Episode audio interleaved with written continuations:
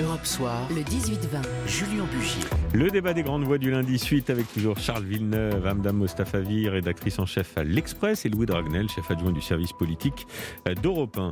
Alors on évoque euh, maintenant euh, l'idée de ces quotas pour favoriser l'égalité hommes-femmes en entreprise, c'est ce que souhaite le gouvernement, et ça fait l'objet d'une proposition de loi portée par le groupe LREM, car les femmes sont toujours, c'est vrai, sous-représentées au sein des postes importants dans les entreprises. L'idée est en fait d'arriver à un seuil de 40% de femmes en entreprise en 2030, avec l'égalité euh, salariale aussi. Est-ce que les quotas en entreprise pour forcer la féminisation, c'est une bonne idée, Louis Dragnel?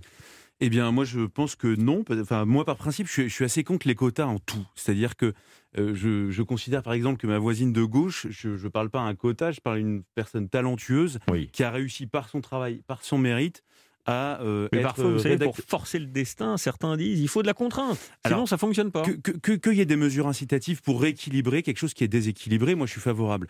Euh, qu'on corrige des anomalies, que par exemple dans une entreprise, euh, un homme et une femme à compétences égales ne touchent pas le même salaire, je trouve ça profondément inacceptable.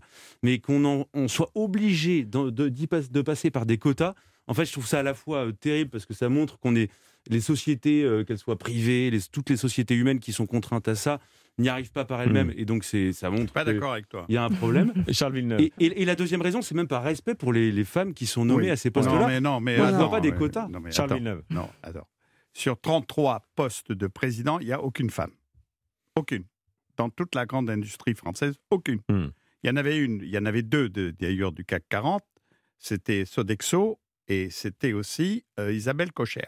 Et NJ, c'est toujours. Mais elle est DG, mm. elle n'est pas PDG. Mm. Non, elle est plus. Elle est plus. Elle, est, elle, a été remplacée par une femme, McGregor. oui, mais euh, de toute façon, et même l'État, puisque c'est l'État là qui impose euh, l'éventualité de ces quotas, mm. euh, ne l'a pas soutenue.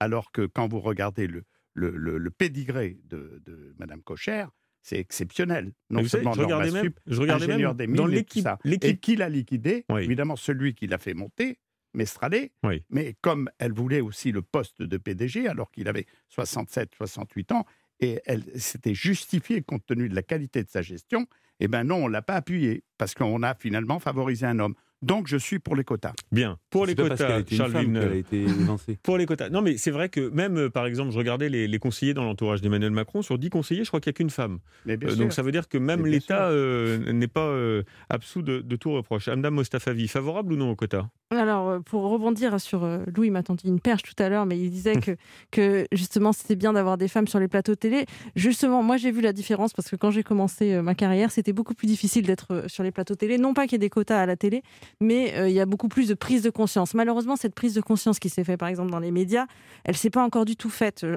dans les, dans les comités exécutifs des entreprises. On le sait, dans les conseils d'administration, il y a une loi qui existe depuis 10 ans, qui est la loi Copé-Zimmermann, qui a des effets, qui a eu des effets spectaculaires. Qui on est passé de 9% de femmes en conseil d'administration à 45 en l'espace de 10 ans. Voilà, et on pensait justement que cette loi allait ruisseler d'une manière ou d'une autre vers, vers, le haut, vers les COMEX, les CODIR, mais ça n'a pas le cas. Hmm. Euh, on, a vu, il y a plein d'exemples. En Angleterre, par exemple, où il n'y a pas la même, il y a pas de politique de quota, mais il y a des politiques très incitatives. Il y a un progrès, ils sont contents de leur... Ils voient qu'il y a un progrès, mais eux-mêmes pensent au quota parce qu'ils voient que ce n'est pas possible. Ce que vous dites sur les experts est très intéressant mm. de ce point de vue-là, parce que c'est notre univers, c'est notre milieu, le mm. journalisme. Donc euh, on peut en parler euh, de mm. façon tout à fait libre. Euh, et c'est vrai que jusqu'à présent, parfois, quand on disait, tiens, il faudrait des femmes comme expertes, on disait, ben, on n'arrive pas à trouver des femmes. Et quand ça a été décidé avec un patron ou une patronne qui disait, je veux des experts, ben, tout d'un coup, on trouvait les experts en question. Elles sont apparues. Prenons le luxe, par exemple. Hermès, 62% de femmes cadres chez Hermès.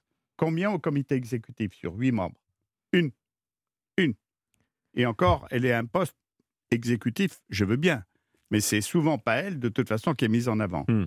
Et, et, ça, vous le trouvez dans pas mal d'industries de, ce type. voyez, sur 130 postes, sur 130 postes de direction, combien de femmes?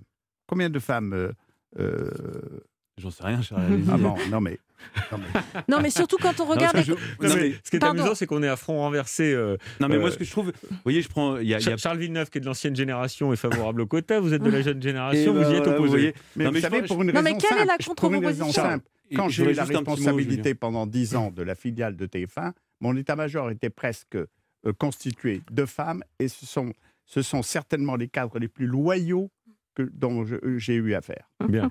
Je voulais juste prendre Louis deux, Dragnel. deux tout petits exemples. Euh, je prends l'exemple des armées qui sont assez peu féminisées, qui, se fait, qui font De un, plus en plus. qui se féminisent de plus en plus. Et il s'est posé la question est-ce qu'on va nommer par exemple une femme générale alors qu'elle n'a pas les compétences et qu'elle n'a pas fait tout le parcours? Eh bien, le problème a été pris plutôt dans l'autre sens et se dire comment est-ce qu'on fait pour pousser plus de femmes à passer le concours de Saint-Cyr, à être brevetées de l'école de guerre et ensuite à monter les échelons? Et moi, je trouve que cette logique-là est bien plus saine, bien plus positive, parce qu'en fait, les femmes qui arrivent à des postes à responsabilité ensuite le méritent autant qu'un homme. Et c'est par leur mérite et par leurs compétences qu'elles y arrivent. Oui, mais on n'en est plus là. On je est plus là. Non, mais- et après, j'ai terminé, Julien. Euh, de- Emmanuel Macron, tout à l'heure, euh, donc à l'occasion de la journée internationale des droits des femmes, euh, parlait des nominations qu'il a faites dans le corps préfectoral. Eh bien, pour beaucoup de femmes qu'il a nommées, elles sont extrêmement contestées en interne. Pas parce que ce sont des femmes, mais parce qu'en fait, si c'était des hommes qui avaient été nommés à ces postes-là, jamais ils n'auraient obtenu ce En poste-là. tout cas, je vais vous Et du un coup, ça crée aussi un, un profond sentiment Je vais vous d'injustice. donner un petit Et, et conseil. je termine simplement Oui. sur une toute petite chose. Je trouve dommage en fait que à chaque fois qu'on parle de, promotion justement de la, la cause des femmes, qui est une cause extrêmement importante, on soit toujours en fait dans l'opposition de l'homme avec la femme. La femme n'est pas l'ennemi de l'homme et l'homme n'est pas l'ennemi de la femme. je vais quand même- attendez, Charles, je vais Ragnel, quand même mon- vous don- donner un tout petit conseil. Vous êtes un pro-business, euh, j'imagine.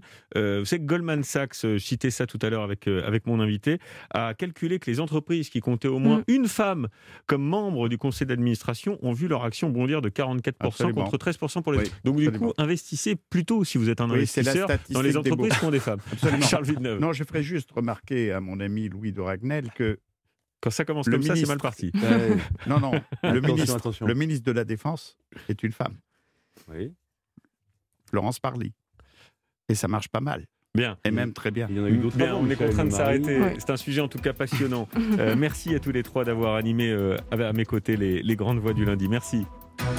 Europe 1, Julien Bugier. 18h57, restez avec nous dans un instant le journal Toute l'info, le grand débat du Club des idées. Ce soir, la monarchie en débat. On reviendra sur l'interview évidemment de Meghan et du prince Harry qui fait trembler Buckingham Palace avec Stéphane Bern, tiens notamment. À tout de suite. Europe 1. Écoutez le monde changer.